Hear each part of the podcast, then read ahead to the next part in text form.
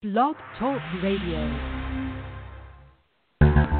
We are the heirs of that first revolution. Will a strong and united America still be a force for freedom and prosperity around the world? America has created the longest peacetime economic expansion in our history. We are the heirs of that first revolution. Good common sense and sound judgment of the American people and their essential love of justice. Hi, welcome to the Kudzu Vine. I'm your host, David McLaughlin. Join me as always. Welcome, Catherine Smith. Greetings from Atlanta. And welcome, Tim Shiflett. Good evening, sir.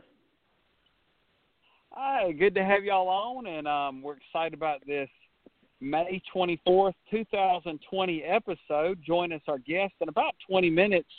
Coming back for the second time, author and columnist from the Tampa Bay Times, Craig Pittman. The first time we had Craig on, we discussed his wonderful book, Oh Florida. Uh, this time, we're going to talk a little more Florida politics, maybe some other issues um, going on in the Sun State. Uh, but that'll be up in a little bit. But until then, uh, we're going to discuss some political issues of the day. And we're going to go back up north. And Catherine, to bring you back in this week, we're going to make you feel at home because we're going to discuss Michigan again, a state that really, I think, has been more in the news the past few months than it may have been at any time since we started doing the Kudzu Vine. Uh, this past week, Donald Trump went to visit a Ford plant. He actually wore a mask for a period of time, didn't want to seemingly get photographed in it, and then spoke without it, some strange way of having it both ways. Um, he was threatened for not being able to come back or, or be able to come. Attorney General of Florida. Um, then he made more comments against the governor there. Um, and the people ask the question: Is Donald Trump trying to purposely lose Michigan? Catherine, first, what do you think, and then why, based on what do you what you think?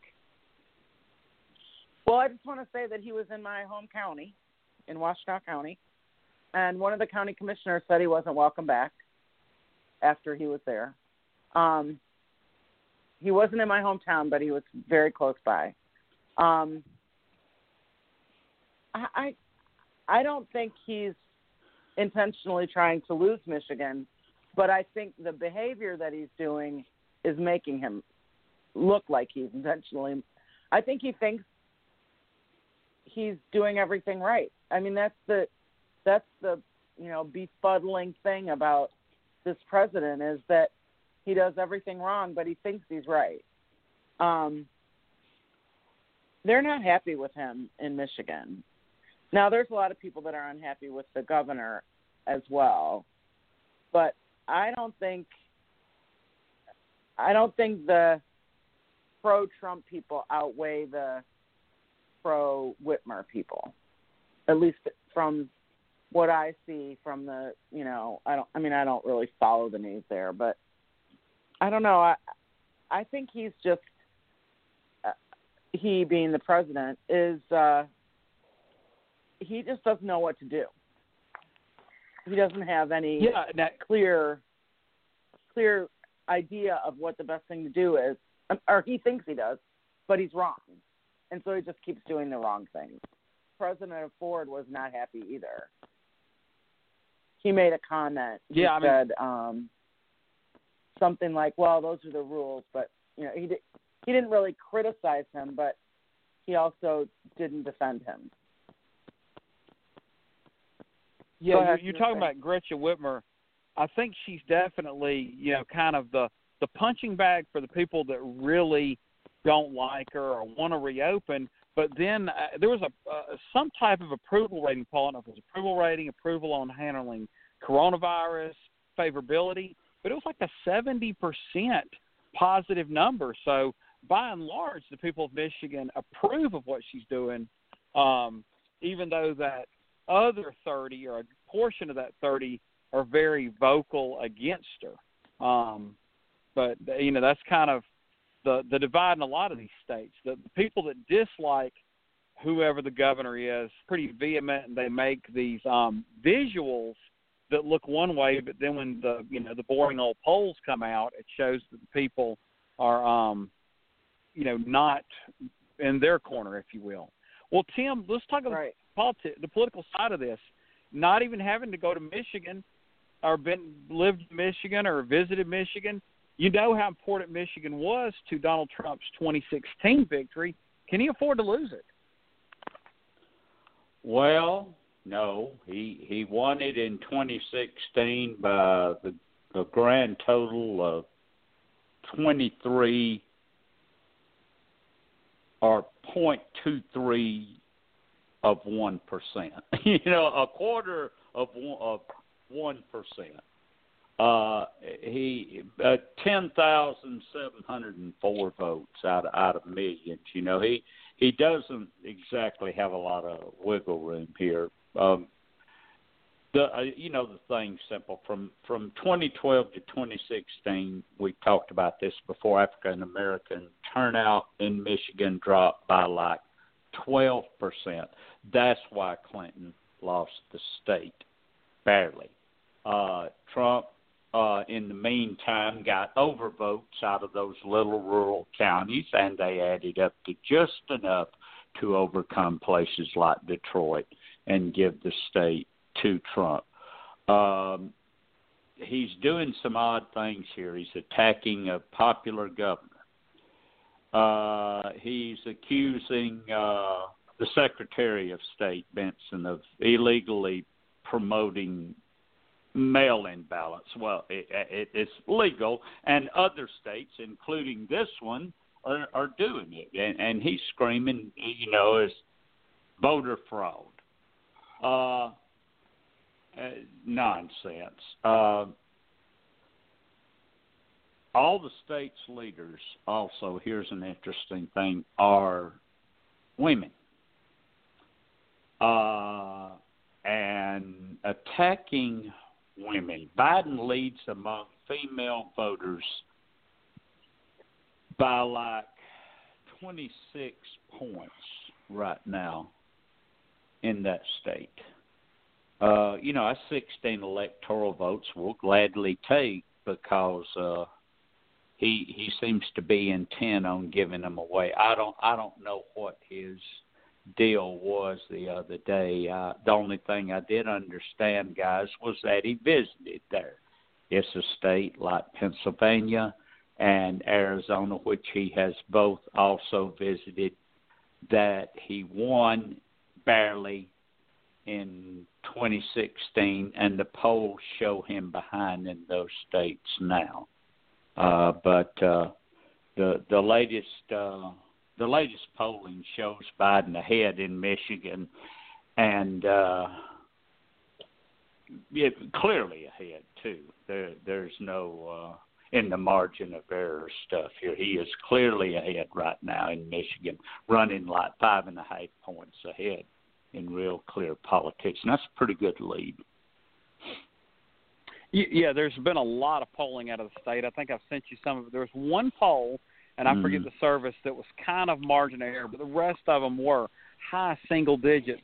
There was also a poll, I think, or two that showed Gary Peters is in a much safer position than he seemingly was like five or six months ago. Um, so Mhm. it looks like clearly Michigan has moved to the left. It's become more in the um, Democratic column than certainly it was in 2016, if not even in say January. Um, so it's become a real uh, problem source now. Um, because it's moved uh, so you know seemingly more safely in the Democratic column, although you certainly can't count your um, votes until they're cast, if you will.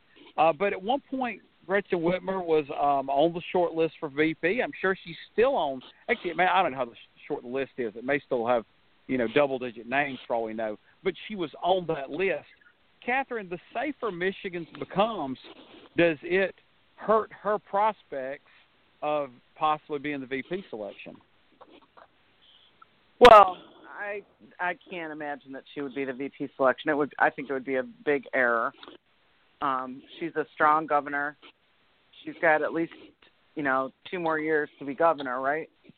And uh, than another term. So I think it would be a mistake to pull her out as governor to run for to run as VP. There's plenty of other candidates that are as strong or stronger. Um, and I think now that Michigan is getting stronger in the Biden camp anyway, seems like it would be a terrible loss to the state to remove their governor. Well, I mean, I mean, I, I do know that one thing is David Neer was on the show the other week. He, he made clear that you really have to have somebody that's kind of ready day one.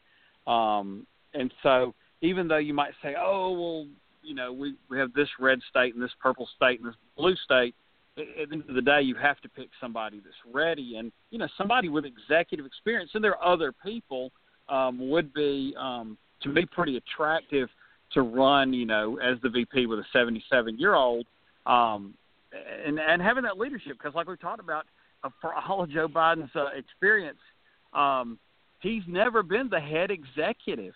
He's always been the senator or the number two. So, um, you know, I, I would think a, a head executive would be attractive to add to that um, somewhere. Uh, Tim, your thoughts? Do you think this affects or hurts um, her chances if Michigan becomes, you know, clear in the Democratic column?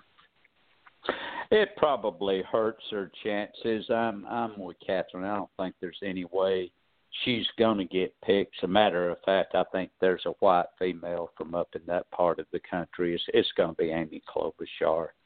Um, but, but I just I, I I don't I don't think it would be her. It would be great to have a a, a, a governor on the ticket uh, that would check one of the balance boxes, but she doesn't check enough of the boxes. And uh, right now, outside of you know the political people, how many people know who she is? Yeah, that's the other thing. Um, I don't if if he's already ahead in Michigan, uh, beyond the margin of error, there are bigger fish to fry in other places, you know, like Florida and and and some of them. So I, I mean, if we're looking at somebody to help us take a state, we're not to be looking to Michigan. I don't think. I think uh, we would be looking to Florida or you know North Carolina, you know some some some other state, but uh, somebody from Ohio or something like that, but not not uh, not Michigan. Uh, matter of fact, I believe we could do as well with an African American female on the ticket among the Michigan voters that we need to get out there, especially those folks in Detroit to vote heavily, we could do just as well with you know with that angle as we could with with the very governor of the state up there right now. Maybe better. Yeah. Well, I'll say this mm-hmm. is I think the key rating, as far as uh, you know, knowing the person, you have the chance to get introduced to him. I, I don't think Mike Pence was a household name, and I sure know the former mayor of Wasilla, Alaska. Nobody had heard of and that and she seems to well, be the thought leader things. of the Republican Party over the past. It decade. was two different um, things, David. For yeah. for one thing, Trump Trump wanted somebody like Pence that was basically a lamppost because Trump wanted to take up all the oxygen in the room and he wanted to be the guy and he just wanted Pence to be an, another member of his staff basically. Yeah. And that's exactly Yeah. what he got. And and he he even Hmm. chose a guy from a safe state. So, you know, he he didn't Yeah. cho- choose a guy to help him. He just chose somebody that that wouldn't hurt him and and wouldn't uh take up any news headlines because he wanted them all. And you know, as it turned out, he was right. Yeah. And John McCain, he he threw a hail mary pass in 08. He had to, and you know, unfortunately, he ended up uh having that pass dropped. But you know, he you know it was just something wild to try. Biden's got a little bit different thing to look for this time. So, well, I, I, I, I mean, I don't think she'll necessarily and I think as Michigan, uh, you know, if the polling continues to stay like it is, that will hurt chances. But I don't think. I think she's probably one of the more well-known governors out of this coronavirus. Um, you know, Andrew mm. Cuomo's probably number one, and then maybe a Brian Kemp uh, for the wrong reasons, or Ron DeSantis. Uh, they may be up high too. But I think she's one of the higher known ones out of this, so I think that helps her. But then, you know, Harry Truman, little known uh, senator from Missouri, uh, when Franklin Delano Roosevelt tapped him. Um, but Tim, you brought up Minnesota. You brought up uh, Amy Klobuchar. So let's talk about that now. I know we had kind of had it as a backup. It just seems to fit right now. Um, Amy Klobuchar, of course, she keeps getting mentioned, but I saw more than one place, and it seems to be more like Democratic leaning people, they're bringing up um, the way she treats her staff. I mean, I saw it in a tweet. Um, it was tweeted by one of our former guests, retweeted by one of our former guests about we don't want somebody that throws office supplies at their staff. Now, I will say this: I think they should talk to a lot of her staff for the presidential campaign, and if she treated that staff very calmly and professionally throughout that high stress campaign, there's a chance she's changed. And, and you know, that should be important uh, to figure in on this. But there's going to be more calculations in it. Um, Catherine, what are you hearing and reading about the, the chances of Amy Klobuchar? I think Klobuchar would be a huge mistake. I get that it's you know Minnesota and we really want to. I think both Minnesota and Wisconsin, she plays well there, and maybe even some other parts of the Midwest. But I just, well, there's two things. I like her as a senator, and I just don't think she has the kind of um, charisma that we need to to balance um, Joe Biden. I mean, I you know I I like her. I don't dislike her, and this the way she treats staff. I think that's been t- discussed a lot. I think they have talked to a lot of her staff members and have not found a you know huge um, number of examples of this misbehavior. So I don't think that's as I think that's a little bit of a um, just sort of an excuse. They don't people don't like her, so they use that as an excuse. But um, I just don't think she would be a good balance for the ticket, in my opinion. Tim, your thoughts on Amy Klobuchar? Well, I, I'm I'm pretty sure she's on the short list. Uh, Biden's people were very impressed with her performance overperformance actually during the the primary season. Uh, another very important item is that Joe Biden personally likes her and she personally likes him, and that goes a long way. Yeah, uh, sometimes in determining in determining the pick. Um, I know if, if if I recall right, Hillary Clinton only won Minnesota by like I don't know a point and a half, like I don't know forty five thousand votes, something like that. It it, it was it, it was close, and uh, uh, no Republican has carried Minnesota, of course, since Nixon uh, in '72. Um, and Trump would very much like to go get it, and Amy Klobuchar could take that off the table. But you know, those states tend to block vote up there. The trends don't seem to stop at state lines up there sometimes. It seems like the way Michigan goes, well, Wisconsin and to a lesser extent, Minnesota will go that way too. I've got to believe if Joe Biden on election night wins Michigan, then there's no worries at all about Minnesota, and I believe he will win Wisconsin as well. Um, that that's just the way those three states go. Uh, so that that might the fact that Joe Biden is doing well in Michigan might disqualify her about as much as it would Governor Whitmer. Um, I think still she is uh, on the short list. I wouldn't be be overly surprised if he picked her, but I believe there's probably a couple of people above her on the list. Yeah, I'll tell you, uh, she's probably not the top of my list. I, I will say this: one of the more intriguing things, if she were picked, to me would be if she got picked, a, a scenario where Kirsten Kirsten Gillibrand could call for it. You know, just as a, I mean, it's not her decision to make, obviously, but if she could somehow say it's time for Al Franken to return to the Senate to fill that seat, I think it would kind of help remake her image a little bit too.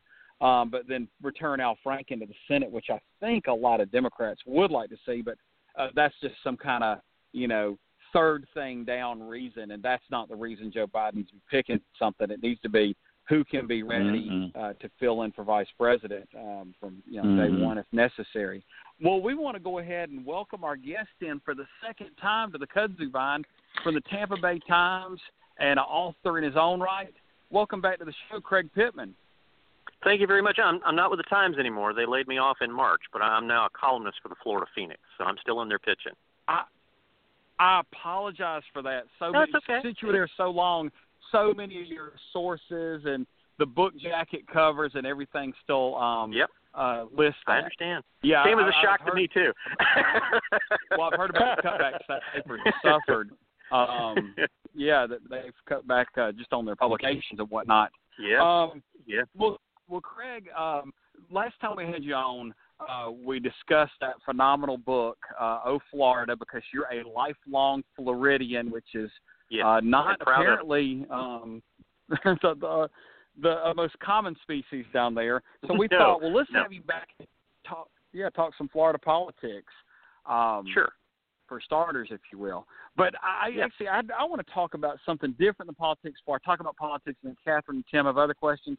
And because it's uh, May, it's it's creeping right at Labor Day. I'm sorry, Memorial Day, and it's getting that Mhm. time where people normally would think about going to vacation, and a lot of people going down to Florida for vacation.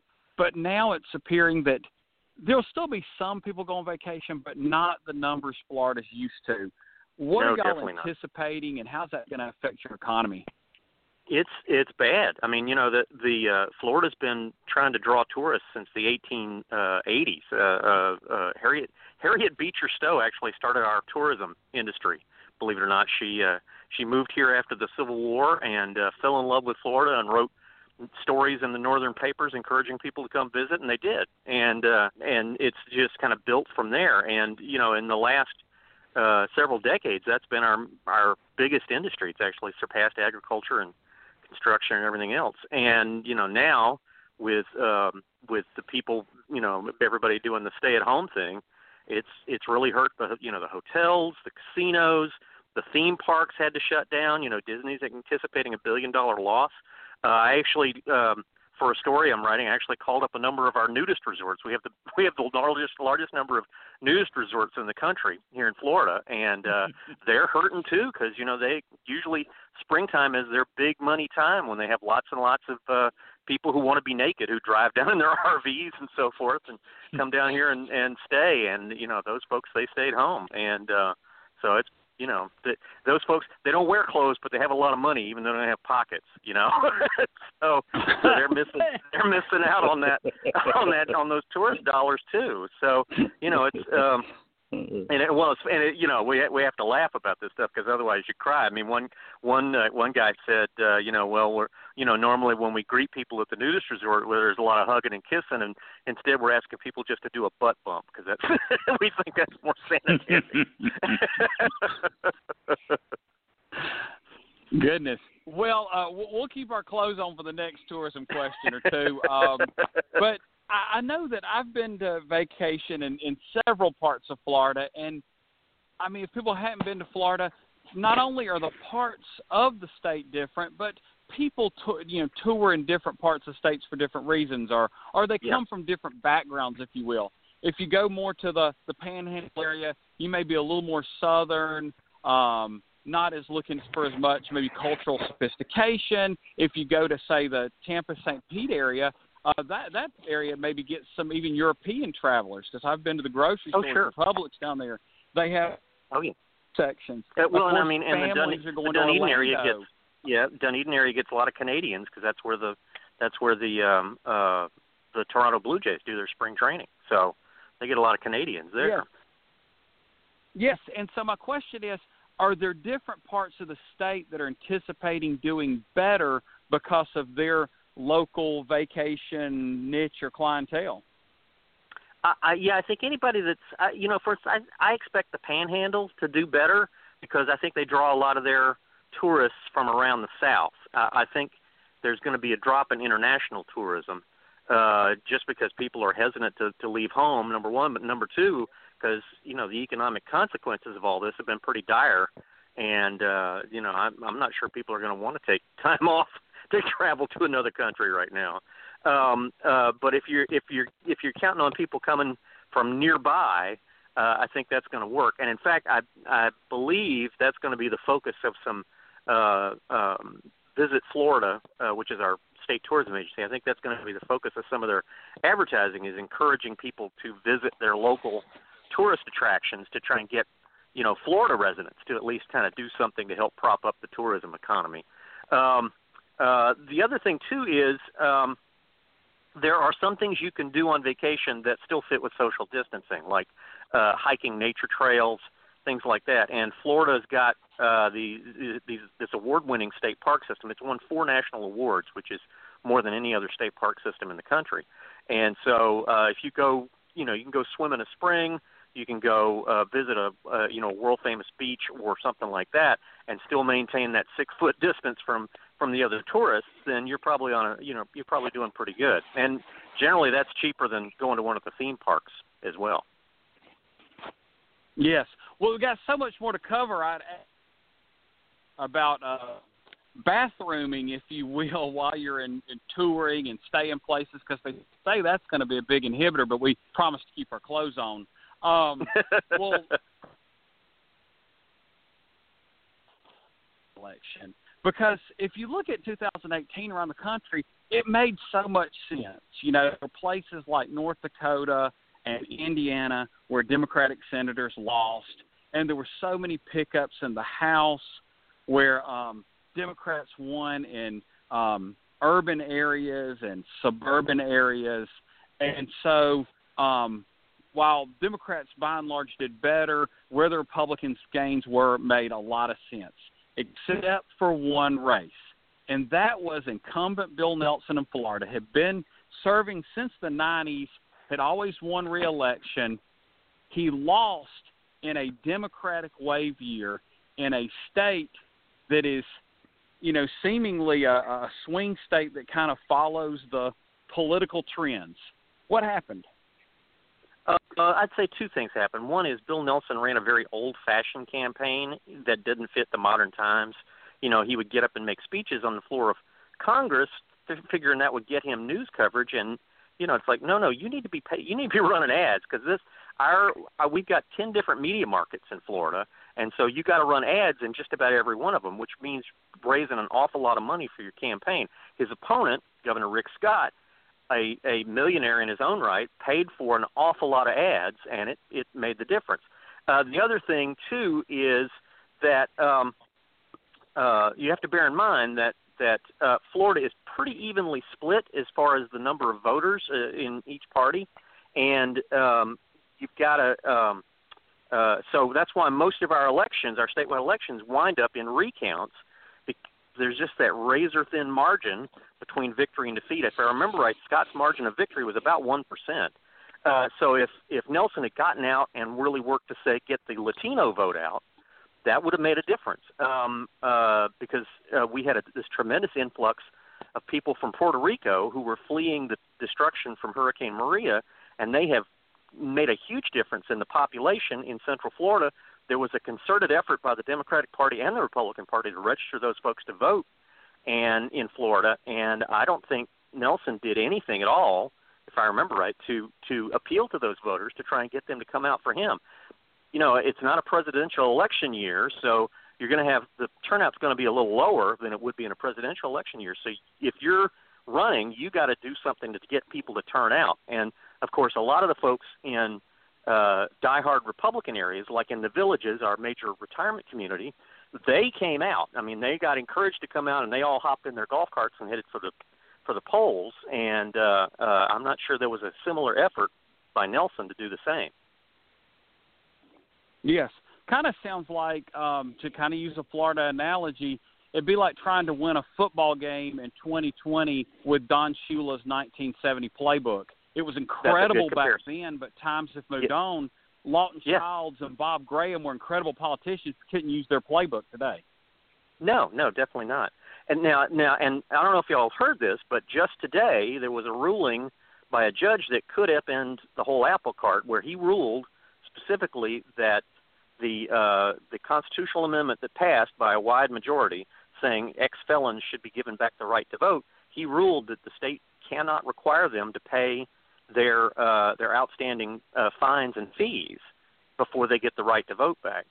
So, and that's something that Governor DeSantis has been fighting tooth and nail. He wants them to, to pay, and uh, and the judge said no, no, that wasn't part of the vote. And so, you know, the the assumption is a lot of those folks are uh, going to wind up voting Democratic, and so we'll see what that does uh, in the fall. Hmm. Yes, sir. Good information. Well, I'm gonna pass this thing over to Catherine. Who'll pass it over to Tim. Catherine. Okay. Hey, how you doing tonight? I hope you're. I am. I am full as a tick. I went to my in-laws safe. and ate barbecue. I I ate barbecue All with my right. in-laws, so I'm full. Yeah. so if I sound satisfied, I- that's why. um, I understand that there's a. Um, you had mentioned in your exchange with David uh, this thing about the Florida Panthers and some developers and DeSantis. Could you give us Oh, a yeah. little more information about about Yeah. that? Yeah, Sounds uh, uh, last last year, the Senate president, a guy named Bill Galvano, who's a lawyer in Bradenton, he uh, met with the Florida Association of Road Builders and also with the Florida Chamber, very large campaign contributions, and then announced that he'd come up with this brilliant idea to that the legislature was going to sponsor the building of these three major toll roads and that that would create jobs and it would connect the rural communities with the with the rest of the state and would help to stimulate development. And the D, the Florida DOT was like, wait, what? Because they didn't have any of these roads on their plans. You know, they make these elaborate five-year plans. None of these roads were on their plans. And uh, it was supposed to be for the benefit of the rural communities, several of which have already voted and said, we don't want them. We don't want to change the way we are. We like being rural. Uh, and the, the probably the most controversial part of it is that one of the roads would actually cut through what's left of Florida panther habitat. Florida panther is our state animal, and it's an endangered species. And uh, the, the biologist with the U.S. Fish and Wildlife Service wrote a memo to his bosses that said this will destroy just about all that's left of Florida panther habitat, and I recommend we, you know, go on record opposing this. And uh, um, you know, it's just it's uh, it. So they're go- but they're still going ahead with public meetings and public hearings in spite of the coronavirus. They're doing them online and to ask people for where should these roads go and what you know how should we build them and are there any particular areas we should avoid. Um, I, I have to say this is this is kind of a sidelight, but I, I, this, I, I have to tell you this part. Um, one of the roads would go from uh, Citrus County straight up to the Georgia line, and so uh, I thought, well, I wonder if anybody told Georgia we're coming. So I called up the Georgia DOT, and they were like, "Wait, what? You're doing what?" Nobody had told them. They were like, "That's going to kind of dead end out in the middle of nowhere. I don't know if we really want to do that." so, so this is what happens when crazy. poli- when politicians put themselves in charge of planning where roads ought to go. This is kind of the outcome of that. Uh, now, Governor DeSantis, there was a huge opposition to this this bill when it passed the legislature. Governor DeSantis signed it, and his justification was people need roads, and that's all he said about it. Uh, and that was 2019. Here we are in 2020. These roads are going to cost billions of dollars, and at a time when you know because of the coronavirus and the stay-at-home orders, the Florida's toll road system has lost millions and millions of dollars over the last several months. And so now there are questions coming up about, you know, okay, maybe maybe we didn't need these things before, but now we really don't need them, and we probably couldn't pay for them either. So it's all kind of up in the air. But the DOT, you know, they're soldiering on with the thing. So we'll see what happens. What a crazy story. yeah, and you know, and it's And it's like, oh, it's you know, that's like a Tuesday in Florida, you know. Well, We that, get all I, I get stuff. that, but still. well, that was really interesting. I'm going to pass it to uh, David. I mean to Tim. Go ahead, Tim. Okay. Uh, good evening, Mr. Pittman. Thank you for being on with us tonight. My pleasure. Um, recent polling is showing that Joe Biden actually is leading Donald Trump among senior voters nationally. Now, Florida, as we know, is one of those states that has a larger um, share of seniors than the national average. right. Um, these seniors to call us God's in. Florida, though, yeah, these seniors traditionally, though, are pretty conservative. Is Right. there any indication that they might be swinging in any way toward Biden? Um, I haven't seen it if it's there, uh, but you know we- we'll we'll see. I know a large number of those folks have been pretty alarmed at what's been happening with the with the uh, coronavirus pandemic, Mhm. and, and it's, especially the way it's hit the the nursing homes pretty hard. Polls have shown that people are more cautious than the government leaders about getting back out in public and circulating. And so, if that Mhm. trades, translates into them not necessarily liking or trusting what they're being told by the government, they may be inclined to vote against what the government folks say they should do. You know, the, it may influence Mhm. their decision in the presidential race. On the other hand, so much of that is personality driven and and driven by what people see on TV ads that at this point, Mhm. you know, we're still several months out. It, it's kind of hard to predict one way or the other. Um, but Well- in general, i- in general, I'd say you know just kind of wait and see. Uh, as for the pandemic itself, now Florida is a very unique state with its tourism and with its Right. population mix. Is the pandemic viewed by the residents of Florida as more of a health issue or as more of an economic issue? Uh, I'd say uh, largely health issue, but it's a it's a big economic issue too because part of the problem with basing your economy on tourism is that that means you have an awful lot of people who are part of the service economy. And you know when when bars and restaurants shut down and hotels shut down, that means those folks they're out of work, and that's why Mhm. Florida's unemployment claims have climbed to a point beyond they even had it during the depression and it would Mhm. it put so much pressure on our unemployment compensation system that the whole the whole computer system crashed. I mean, just Mhm. just flat out crashed. And so there's been this growing discontent uh, among the people who have been battling that system, trying to get unemployment money. That uh, it's it's really become a backlash against uh, uh, the DeSantis administration that he's been unable to get that fixed yet. And and Mhm. uh, he has how can I put this? He has instead of expressing sympathy for the people who are in that bind, he has blamed the, the people applying for benefits and said it's their fault that they haven't been able to get the system to work. Um, Oh. and so it, that may not work out too well for him in the long run because hey, you know a lot of a lot of those folks they do vote. you know, Uh-huh. if you make them mad, they're liable to go to the polls. Um, now, um, you know, Donald Trump earlier made a big, very big deal out of renouncing his citizenship of the state of New York and saying Yep. he is now a resident of Florida. Do the people of Florida view Donald Trump as a fellow Floridian? Well, uh, you know, he he has had a residence here for quite a number of years. Uh, I'm trying to remember the Mhm. date when he bought Mar-a-Lago, but it's been quite a while ago. I want to say it was in the, in the 90s or the early 2000s. So he's had a Mhm. part-time residence here for quite a while, and you know, Floridians have learned not to look down their noses at people coming in from outside because two thirds of the people who live here are from somewhere else, which is that's a higher Mhm. percentage than any other state except Nevada. So Mhm. um you know he and and he's on the side of the state that gets a lot of people from New York. so the way he Mhm. behaves is like Yeah. a lot of people from New York who moved to Florida. Um, you know Yeah. they're they're kind of used to that. So uh um you know the the people who are accepting of him are people who I think like his politics, and obviously there are quite a few people who feel that way. And the people who don't like him calling himself a Florida man, well, they're the ones who are not happy with his politics. And like I said, Florida is split pretty much down the middle uh, politically. I mean, we're not a red state, we're not a blue state, we're a purple state. you know. Yeah. Now, as, now, as far as handling that split, Val Demings has indicated that she's being vetted by the Biden campaign for the vice Mm-hmm. presidential nomination. Would her presence on the ticket be enough to swing Florida toward Biden in any significant way? That's a that's a good way to put it. Um, I think she would bring him a tremendous number of black votes, but I think he would get those anyway. Uh, Mhm. I think what what would happen though is you might see a bigger turnout in the minority community Mhm. if she was on Mhm. the ballot for him. And she does Mhm. bring some pretty impressive credentials. I mean, she was she was Orlando's first black police chief, so she's got a Mhm. real strong law and order background. Um, I don't know if she's got the sort of national profile that he would want necessarily, though, like uh, Kamala Harris or or uh, Stacey Abrams, just to pick a couple of other Mhm. examples.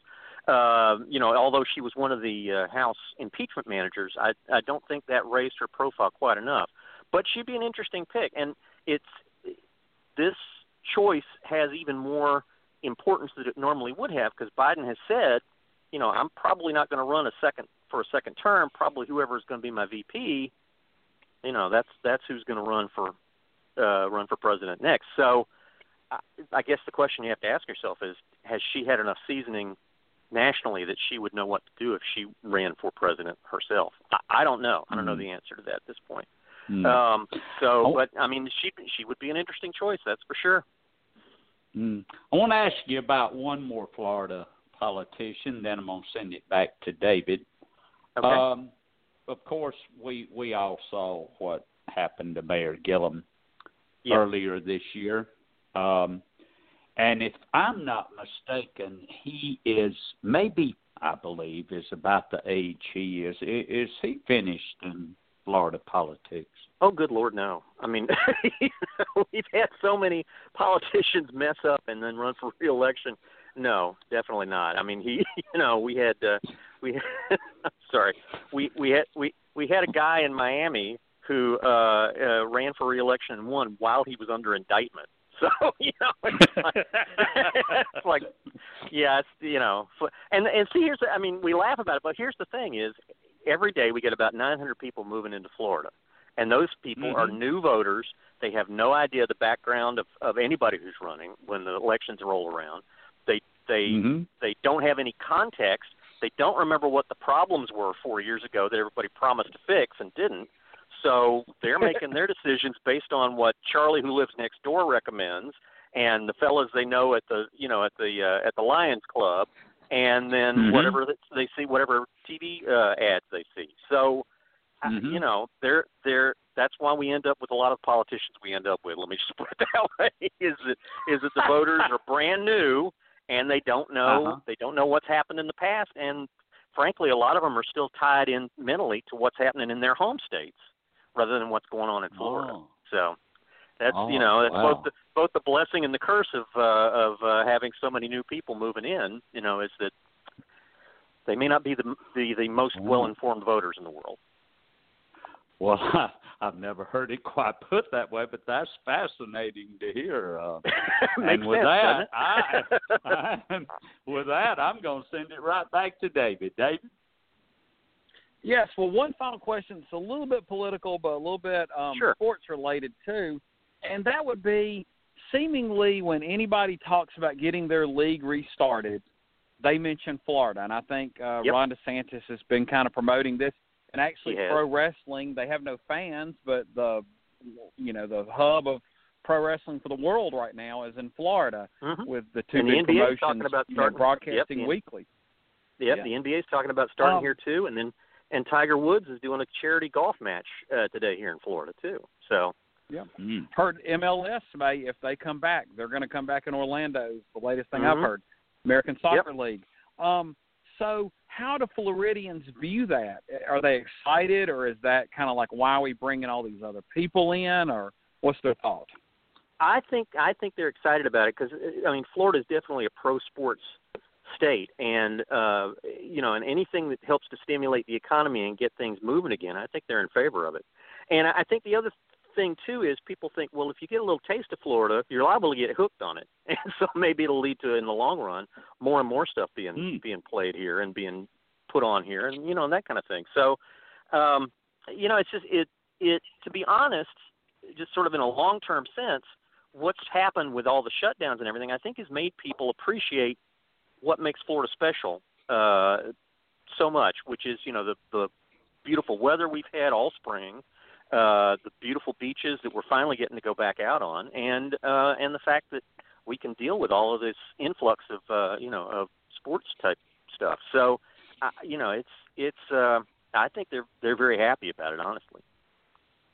Yeah, well, and, and obviously this is a short-term thing. It's kind of Sure. like uh, Florida would be the Hollywood of sports, where you film games without fans.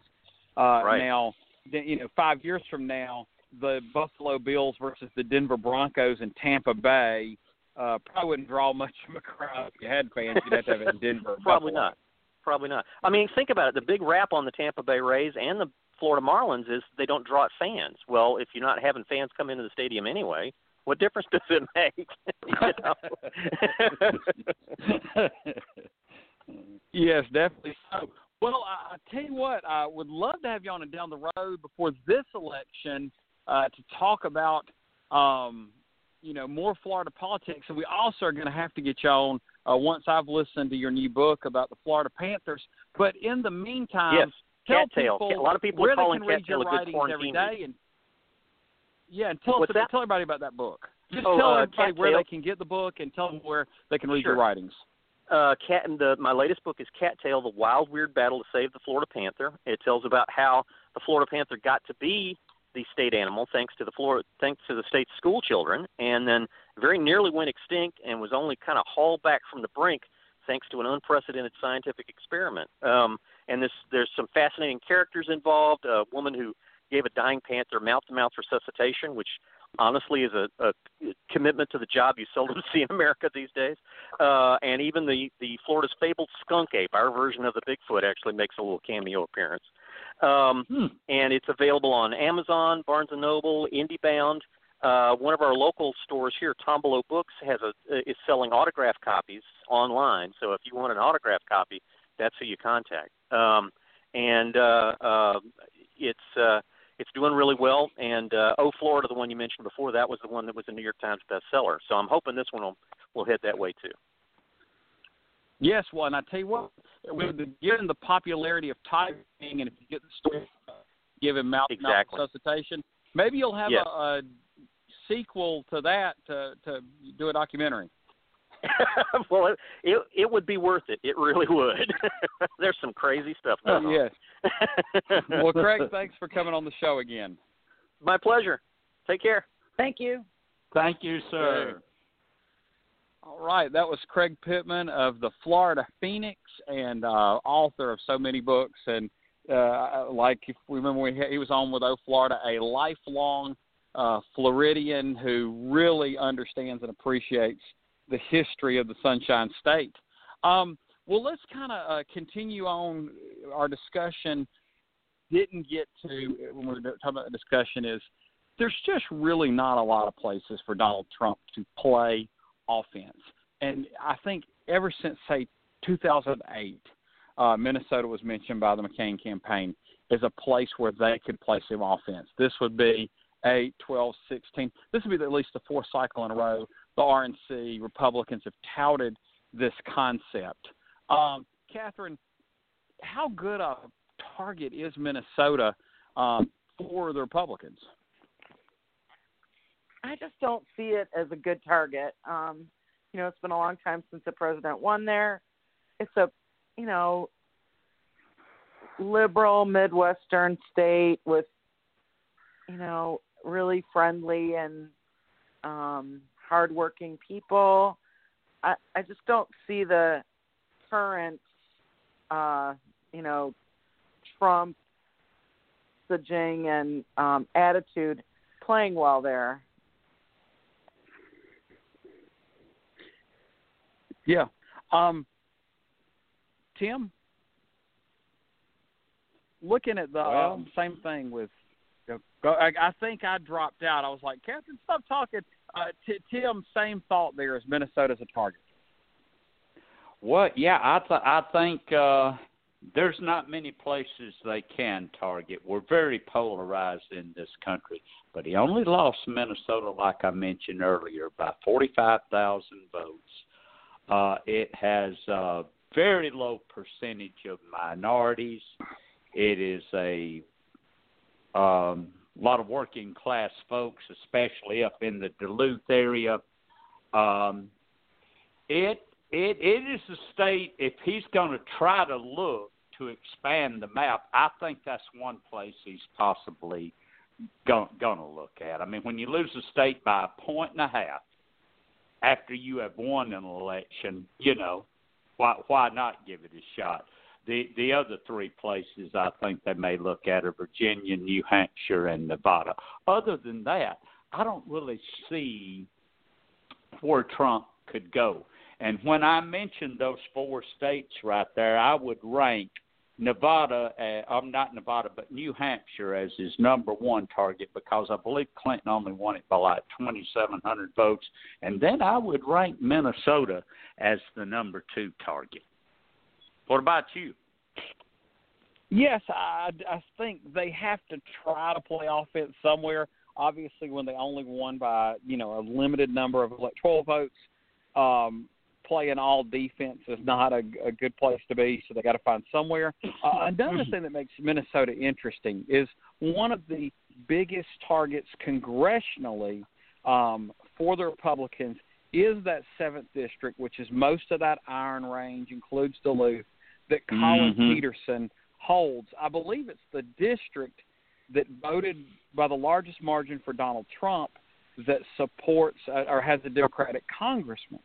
And so, Mhm. if you did um, push some resources in, particularly to that part of the state, then you're going to help Collin Peterson. I mean, obviously, with 400 some odd districts, you can't target them all, um, but that's one that would be valuable. Also, there's another district, the third, which was a traditionally Republican seat um, that Democrats flipped because it's really interesting. Like when people think about the class of 2018, they think about representatives like Ilhan Omar, who just won Keith Ellison's old Democratic seat, but people that actually kind of flipped the majority, the majority makers, were people like Dean Phillips, who really doesn't get as much attention, but is in more of a swing district.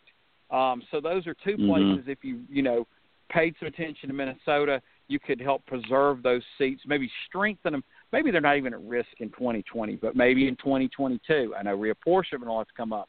2024, things like that. And Minnesota is also an interesting uh, state in that the city of Minneapolis and to extent St. Paul were very Democratic. The southern part of the state, which was a little more suburban, um, pretty well educated, I think, where the Mayo Clinic is, that was more Republican. And then the northern part of the state was a bunch of working class union Democrats. That's the part of the state that's changed. Also, the southern part of the state has become more Democratic, not Democratic, but more Democratic. And then, of course, the northern part of the state is becoming more Republican. It's definitely a state in transition, but it's maybe a state where you reshuffle the cards, but the hand is the same when you get redealt it.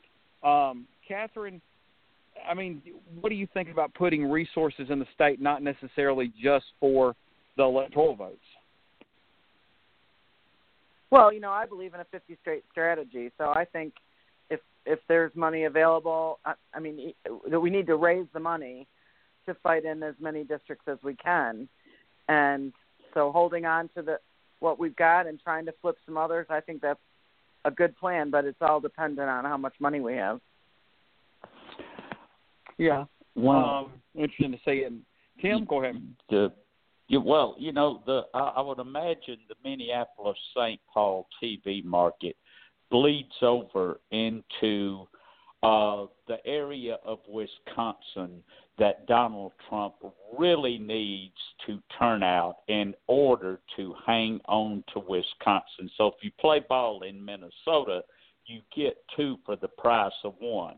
It helps you play offense in a Democratic state, and it helps you to play defense in an adjoining state that you just desperately have got to hang on to because Trump just can't afford to lose states like Wisconsin and I think playing ball in Minnesota uh if if the map looks pretty close to what we saw 4 years ago would would be really good strategy.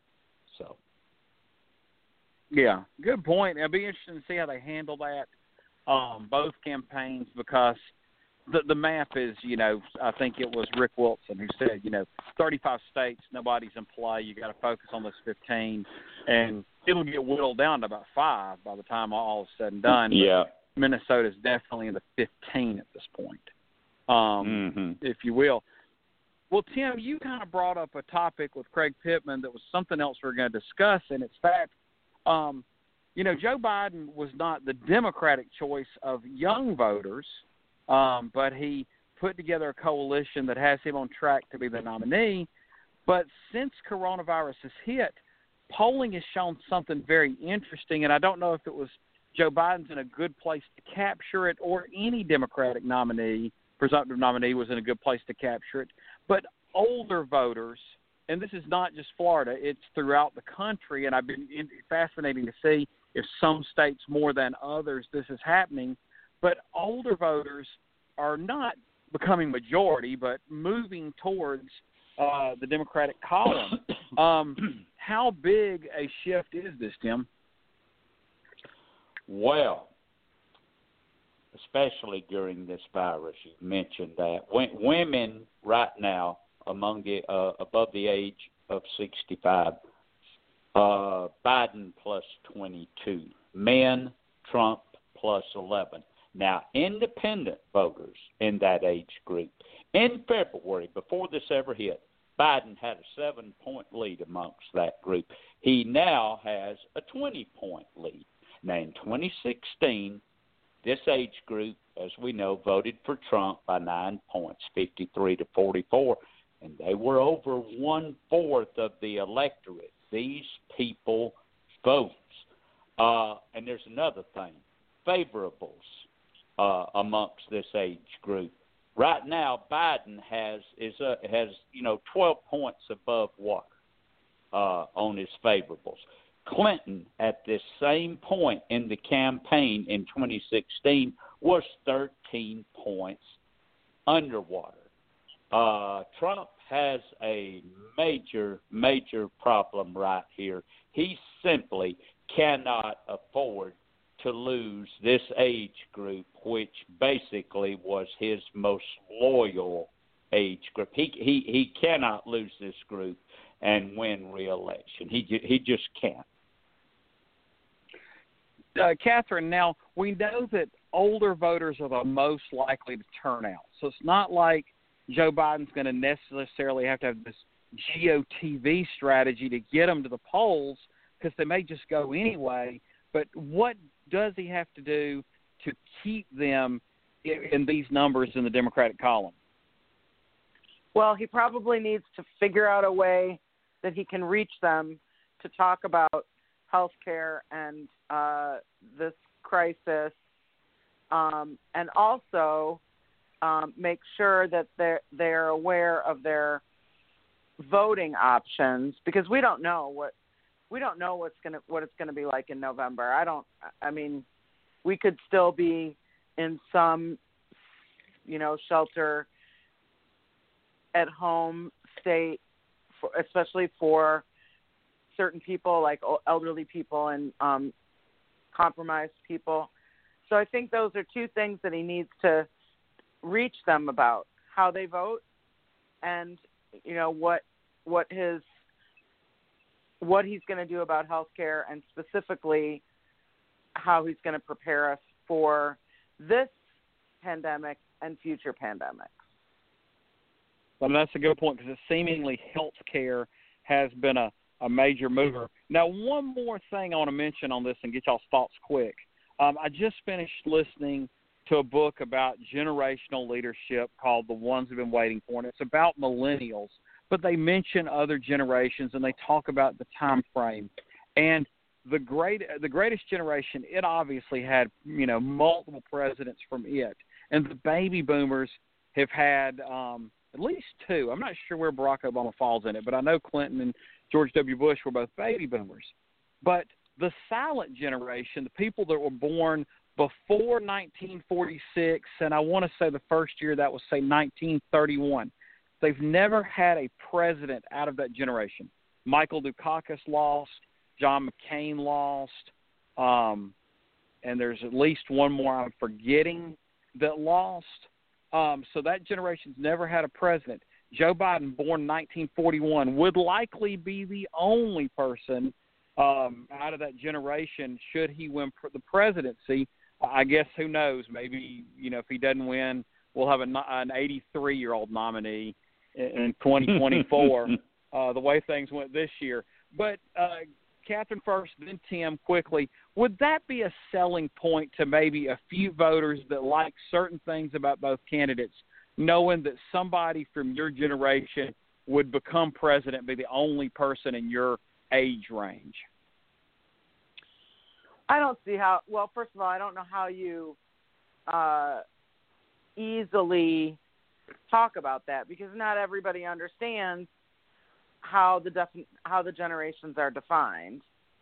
Number one. Number two, I'm not sure that um, it's uh, enough of a um, characterization that it would have meaning for enough people to make it worthwhile to try to explain it. Because I think it would be, you know, you can't can't do it in one sentence. It's more complicated. Well, it'd be micro targeting you, you wouldn't waste your time right. with baby boomers and Gen X and millennials and iGen. You wouldn't waste your time with all them. It would be micro targeted towards voters a certain age well, and older. Yeah, that's asking a lot of this uh, uh, Biden campaign. They don't seem mm. to well, understand some of those.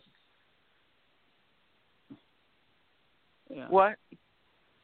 Well, I mean, I mean, I if, just if don't somebody think in Democratic politics can figure it out, they're going to have more than just the staff that won the primary. I mean, they can add, you know, um, people, you know, into the campaign. Or they can add right, anybody from the got, Obama campaign. Um, they've got campaign leadership Yeah. that isn't uh, big on uh, some of the new campaign technology and um, strategy. So, I, I just, I mean, I'm not saying it's a bad idea. I just don't know how you sell it and Tim? how you convince them that it's worth it. Well, you you don't sell it by saying I'm from your age group. Joe Biden does not want his age to be an issue for obvious reasons. Secondly, he can appeal to that group. Catherine's already mentioned how by by talking about health care, especially nursing home safety, which is a Right. very important thing for people age 65 and over to hear about, especially during this time of this pandemic and what has happened in these retirement homes. Yeah. And I think naturally he knows how to talk to the people in that age group a little better. Uh, when I saw him on early in all this, one of the main things he talked about, he was so lucky that his grandkids could come over and they could they could be on the back porch and they could talk to the grandkids, but they couldn't hug them, they couldn't kiss them. And if you talk, if he talks about that, and Donald Trump talks about how much he misses the golf course, I think the average person at that age range is going to really identify more with missing their grandchildren and even great grandchildren than missing their golf game. Um, so I think he does talk the language a little better uh, without thinking about the generational um, aspect of this. Well, I want to thank again Craig Pittman for coming on the show, talk, talking to us about Florida. And until next week, it's been the Kudzu Vine. Good night, y'all. Good night, guys. Good night, everybody. We are the heirs of that first revolution. Will a strong and united America still be a force for freedom and prosperity around the world? America has created the longest peacetime economic expansion in our history. We are the heirs of that first revolution. Good common sense and sound judgment of the American people and their essential love of justice. With the Lucky Land slots, you can get lucky just about anywhere. This is your captain speaking. Uh, we've got clear runway and the weather's fine, but we're just going to circle up here a while and uh, get lucky. No, no, nothing like that. It's just these cash prizes add up quick. So I suggest you sit back, keep your tray table upright, and start getting lucky. Play for free at LuckyLandSlots.com. Are you feeling lucky? No purchase necessary. Void where prohibited by law. 18 plus terms and conditions apply. See website for details.